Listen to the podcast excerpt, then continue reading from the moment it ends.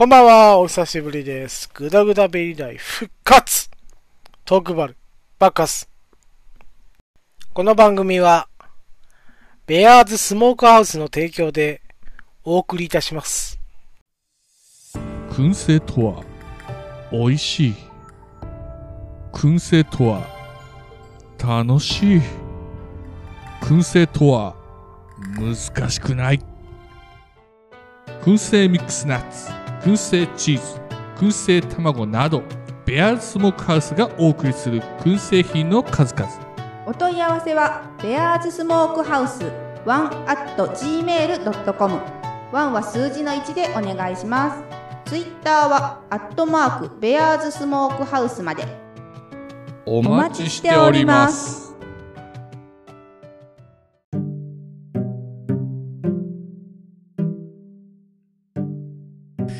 えー、こんばんは、トラベリングダイスです。お久しぶりですね。3週間ぶりぐらいかな。えー、収録しております。ちょっと忙しくてですね、もう精神的にも体力的にも参ってしまうと。参っちゃいますよねっていうですね。あどんな、あの、芸人さんが知知ってますか？えー、ガーリーレコードチャンネルっていうですね。あの、えー、YouTube を見ていただければわかるんですけど、参っちゃいますよねっていうですね、僕と同じような体型の人が言ってます。はい。面白いですよ。まあ、そんなことはどうでもいいんですけども。ね、喋りたくてもね、ちょっとね、えー体力的にも精神的にもきついっていう状況になって、収録がままならなかったんですね。ままならなかったんですね。あの感じありましたけど。で、えーまあ、収録しようと、今日はですね、えー思いまして、えーこのヘッドセットですね。あの評判ですよ。あのね、えーメンバーの中で同じヘッドセットをして、えー自分が顔でかいか、えー顔が汚いか分かりませんけども、似合わないでおなじみのヘッドセットをですね、えー引っ張り出してですよ。今収録しております。はい。もう、はい、そういうことです。はい。結構荒れてますけどもね。はい。今日はですね、何を話そうかなと、えー考えまして、えー僕ですね落語が好きなんですね。好きって程度です。はい。マニアとか、えー語るってほどでもないんですけど、聞くのが好きなんですよね。えーその中でもですね、柳家京太郎師匠が好きで、ね、えー体型僕と似たような感じです。で、ウルトラマンが好きなんですよ、あの人ね。うん、で、ウルトラマン落語を見たことするんですよね。抜けガバドンとかやるんですよ。抜けガバドン。で、抜けスズメっていうね、あの演目があるんですよ。えー説明するとすごく長くなるんで、端的に言うと、えー無一文が止まって、借金の方に、えーついたてに、えー絵を描いて、その絵のモチーフのスズメがよだよだ出ていくと。出て行ったり入ったりすると。でそれが珍しいから、えーすごい、その宿が繁盛するっていうですね、えー話です。はい。えー竹の水蓮と結構似てる、えーストーリー展開なんですけど、これも面白いですね。それの、抜けガバドンってですね、ガバドンっていうですね、あの、怪獣がいるんですよ。ウルトラマンかな。えーに出てくる怪獣で、子供たちが落書きした、えー土管に落書きするんですね。怪獣を。で、それが太陽光線で、えっ、と、化学変化を起こして、えー巨大化して怪獣になるってですね。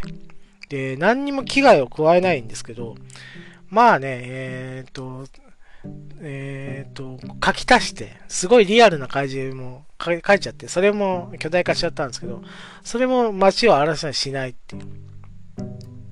でも、えー寝るいびきがすごい、あの、郊外レベルだってことで、えー、家督隊にね、えーと、どうにかしてくれって言って、えー最終的にウルトラマンが宇宙に、えー返して星になるっていうですね、すごいね、ロマンチックな話のガバドン。それがですね、絵からこう出てくるっていうのが、えー、抜けスズメに結構似てるので、抜けガバドンっていうですね、演目をやったりします。で、ウルトラマンと、えー帰ってきたウルトラマンのスペシウムの違いっていうのをですね、あの、枕かなんかで言うんですけど、あれもね、えー面白いです。DVD が出てるので、ぜひ、あの、ご購入をお勧めいたします。まあ、そそれはどうでもいいんですけど、で京都師匠は、えー新作もやるし、えー古典もやるんですね。で、古典も面白い。えー新作も面白いし、古典も面白い。新作で面白いのは、えーっと、昼間の、えー保健室みたいなのを、えー設定にしたやつとか、すごい、あの、えもう、大雑把に説明しますけど、あと、夜の慣用句っていうですね、えー、オチが秀逸のやつとかですね、あれも面白いです。で、古典がね、えーお気に入りが一個あって、えー、イドンちゃんも面白いんですけど、えー僕は一番最初に聞いたのが多分これだったと思うんですけど、古典で、えー、京太郎子孫の、えー話で聞いたのが、えー、義母子です。義母子っていうですね、あの、橋の欄干とかについてるあの、金物があるんですけど、それのことを義母子って言うんですね。えーまあ、話の中で出てくるんですけど、えーその話です。その話です。うん。まあ、冒頭からね、えーすごい面白い、えー、硬い口調から始まるんです。まあ、枕でね、ヒントを言うんですよね。えー人にはいろいろ趣味がありましてと。で、今だったらゲーム、えーテレビゲームとかあるんでしょうね。えー私だったら特撮が好きだから特撮のものを集めたりとか、見たりするのが、え趣味っていうやつですね。えーで、昔だったら切手集めとか、まあ見返り美人とかね、えー結構歌詞のある切手集めたりとか、あとコイン集めですね。コイン集めを趣味にされる方が多かったです。えっ、と、まあ、親しみやすいというかですね、集めやすかったのは、えギザ銃ってやつですね。えギザギザが周りについてる10円。え昭和20年、え後半から、えー30年前半まで、えー流通してた、えーちょっと珍しい10円。価値はそんなに、えー変わらないんですけど、10円は10円だからね。でも、あの、なんというか、コレクターの間では結構珍しくて、集めやすいってことで。で、そう考えるとね、このもう何あの何年も何十年も、えーこう流通してんだなっていうのをこう結構思いながらね、えー集めるっていうのを楽しいんじゃないかなと思いますっていう話から入る。これが枕ですけど。で、えーそれで、えー話が、えーまあ、江戸時代なのかな？あ、江戸時代ないな。えー、シャ、シャジっていうから、えーライスカレー食べるっていうから、多分明治の話だと思うんですけど、まあ、京太郎師匠が習ったやつが、まあ、聞き稽古っていうから、えー師匠が言ったのが多分明治時代の設定なんでしょうけど、えーでですね、えー大棚のお店の若旦那が、えー病に寝込んでいるという話なんですね。で、えーと、医者に見せてもどこも悪くないと。まあ、えー強いて言うなら、えー心の病じゃないかってことですね。えー言うわけですね。でも、えー病の原因を言わないと、若旦那さんが。なんかね、え伏せてでも何にも言わないと。何も言いたくないと。何も言えないと。えこんな世の中じゃってことで、えポイズンっていうことですね。え気の毒にって。あそんなことはとてもいいんですけども、ね、3週間喋ってないとね、こんなことも言っちゃ、言っちゃいます。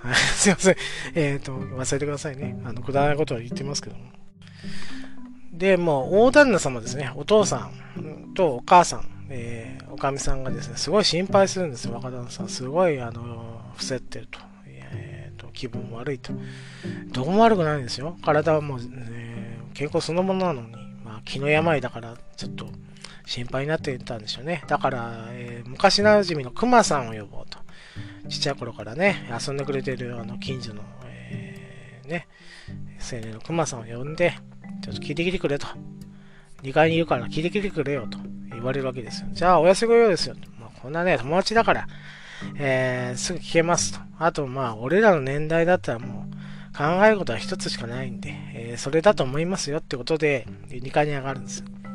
で、ああ、旦那ってすごいでかい声で言うんです。あの、今夜なんで、あの、声絞って言いますけど、もう京太郎さんがね、すごいでっかい声で言うんですよね。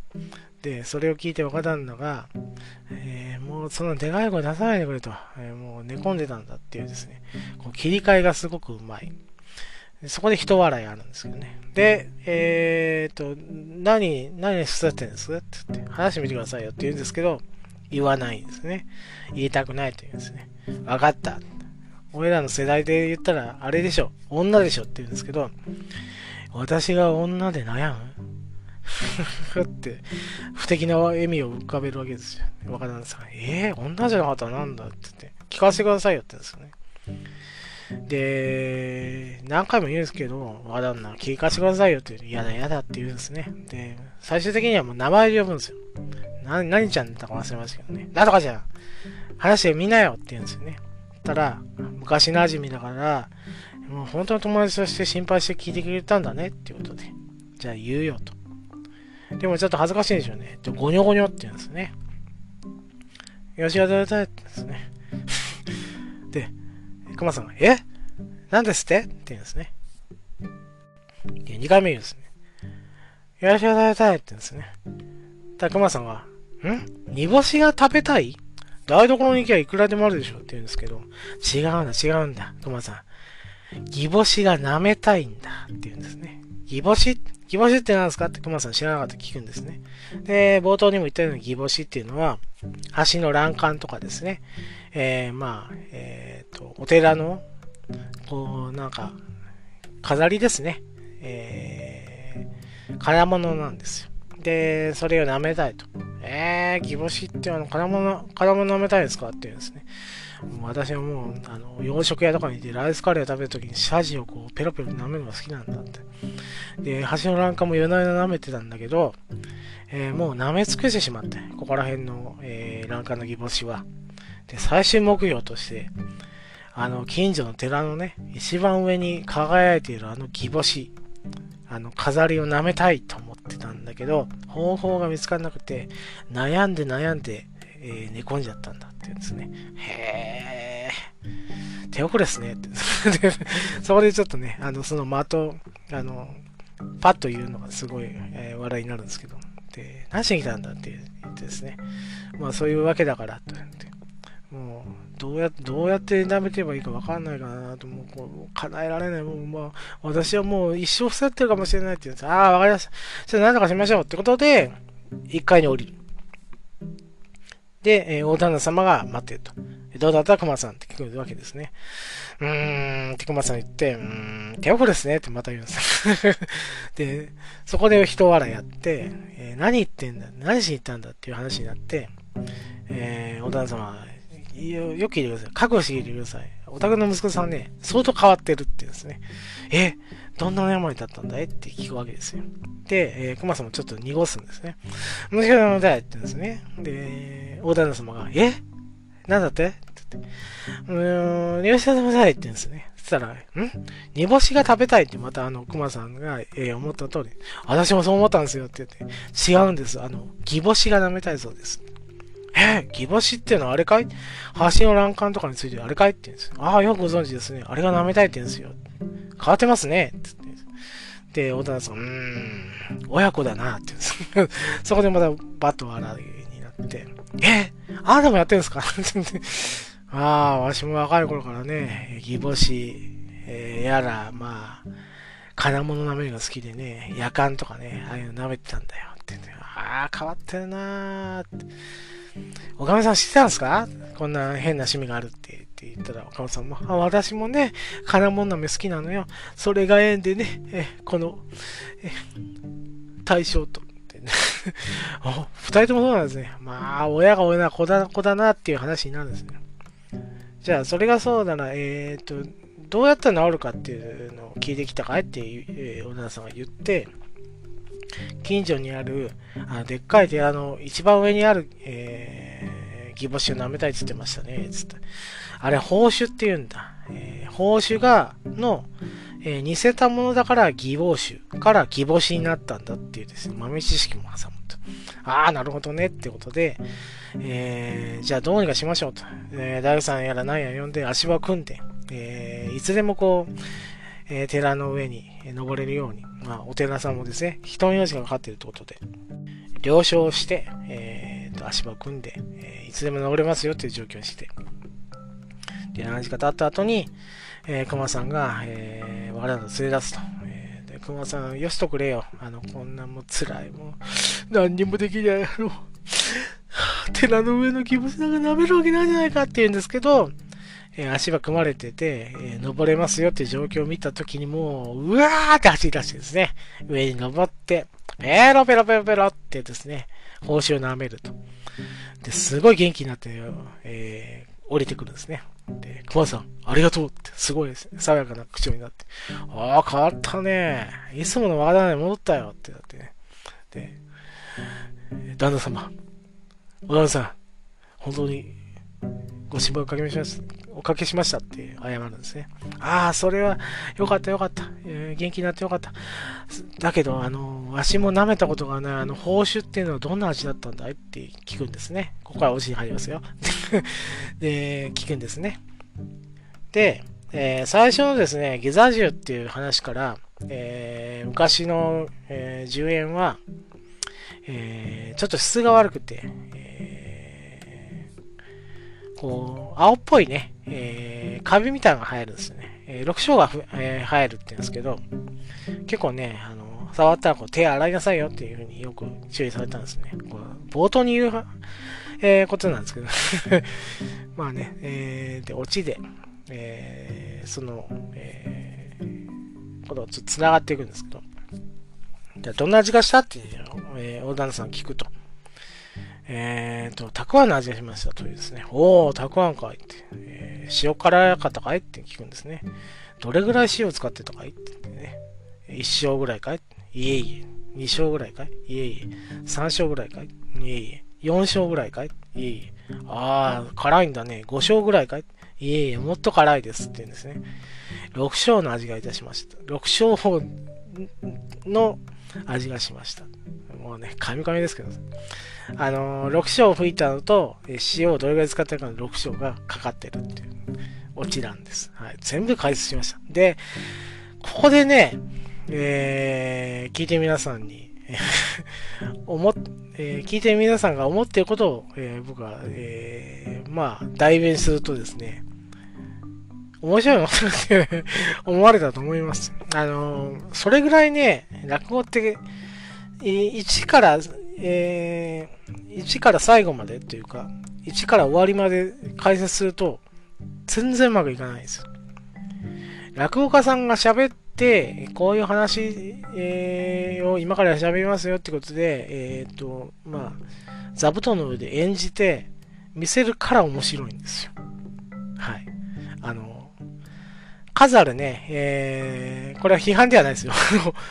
あの、ポッドキャストで落語関係のポッドキャストもあります。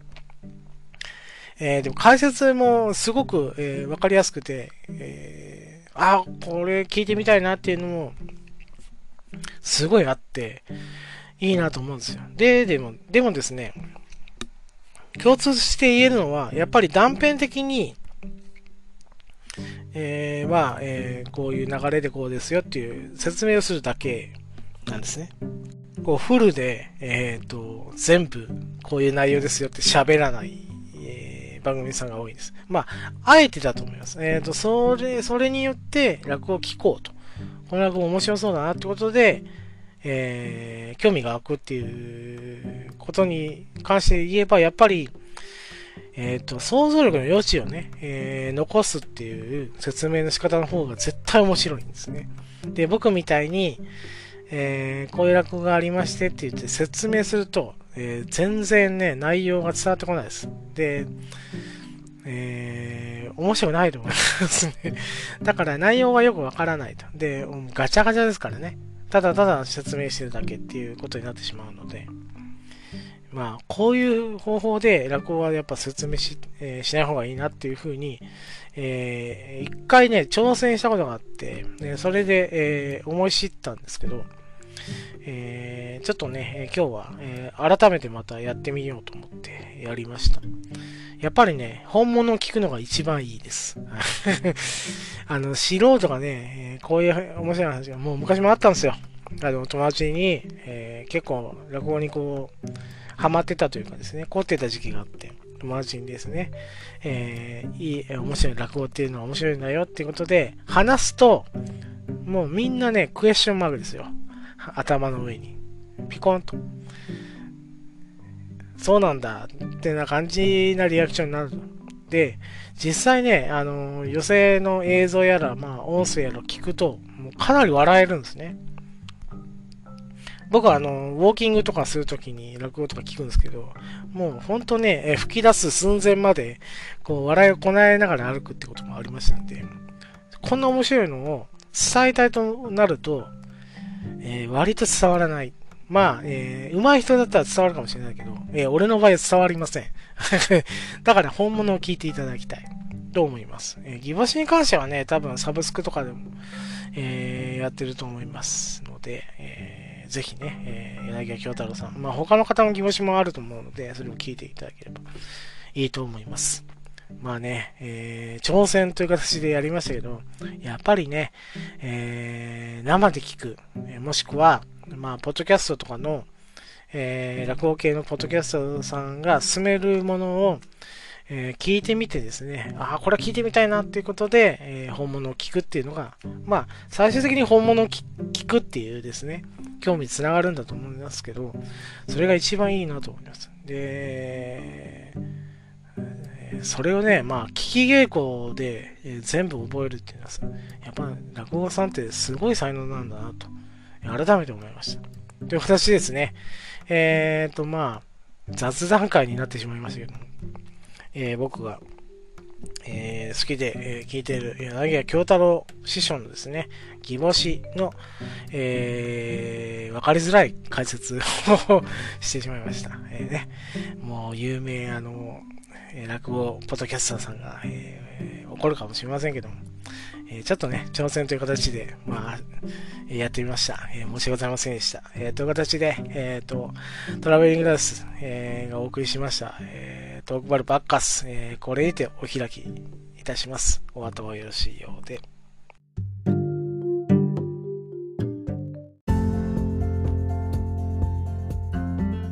はい、お送りしました。エンディングです。今日はですね、えー、好きな、えー、落語の演目を、えー、すごいたどたどしい、え解説で語るっていうですね、え雑談会になってしまいましたけども、数あるですね、えー、と、落語系ポッドキャスト、ポッドキャスターさんからですね、すごいお叱りをいただくような、え感じな、え下手な解説になってしまいましたけども、まあね、これを聞いてではないと、えは思うんですけど、えまあポッドキャストやら、あと、まあ、えー、サブスクでも今、落語結構やってますので、それを聞いてですね、えー、実際に聞いてみたいとか、えー、この師匠のお話面白いなと。で、あんなにテレビとかで、すごいすごいって言われてる、え理由がよくわかんないなとかですね、え何が面白いんだろう、落語っていう風に、え何が面白いんだろうっていうのは、えつまんないって意味じゃなくて、なぜみんなこう面白い面白いって言ってるんだろうっていうのが、わかんないっていう方。で僕の番組を聞いててはないとはなくてもいいんですけど、えー、一度ですね、聞いてみてください。あの、ハマること受け合いだと思います。えっ、ー、と、ほんとね、語り口調だけ。だってね、えー、サブスクで流せるってことは、演技をしてるってわかるんですよね。あの一人の人ですよ。一人の人が座布団の上で演技をしている。で、会場の人を笑わせてるわけですよ。だから一人芝居を端的にやると。で、まあ、聞き手の想像力をちょっと残した状態で、えー、その、えっ、ー、と、座布団の1枚の中で、こう、演技をする。演技というかですね、語ると。で、それで想像して、ああ、面白いなって思わせて、えー、もう次も聞きたい、次も聞きたいっていう風に、えー、それから好きになると。で、すごい面白いなっていう風になるっていうですね、えー、不思議な魅力のある落語なんですが、やっぱりね、説明って難しいんですよ。あの、えっ、と、僕の本編聞いていただければわかると思いますけど、あんなね、大雑把に説明してですね、ん？何が面白いんだろうって思う方がほとんどだと思います。はい。今回ね、あの、ただただ語ってみたっていうだけの回になってしまいましたので、えー、やっぱり、いろいろあるんですよ。そこら辺のね、えー、うまくこう、えー、実際に落語を聞きたくなるなっていう、えー、説明してくれるポッドキャスト、えー、ないし、え、まあ、テレビの番組とかもあるので、それを見てですね、えー、落語を、え、好きになっていただきたいなと思いました。はい。えー、ということで、えー、お送りいたしました。えー、トラベンキュラス、久々の、えー、収録ですね。雑談会になってしまいましたけども、えー、ここら辺でお開きにしたいと思います。ありがとうございました。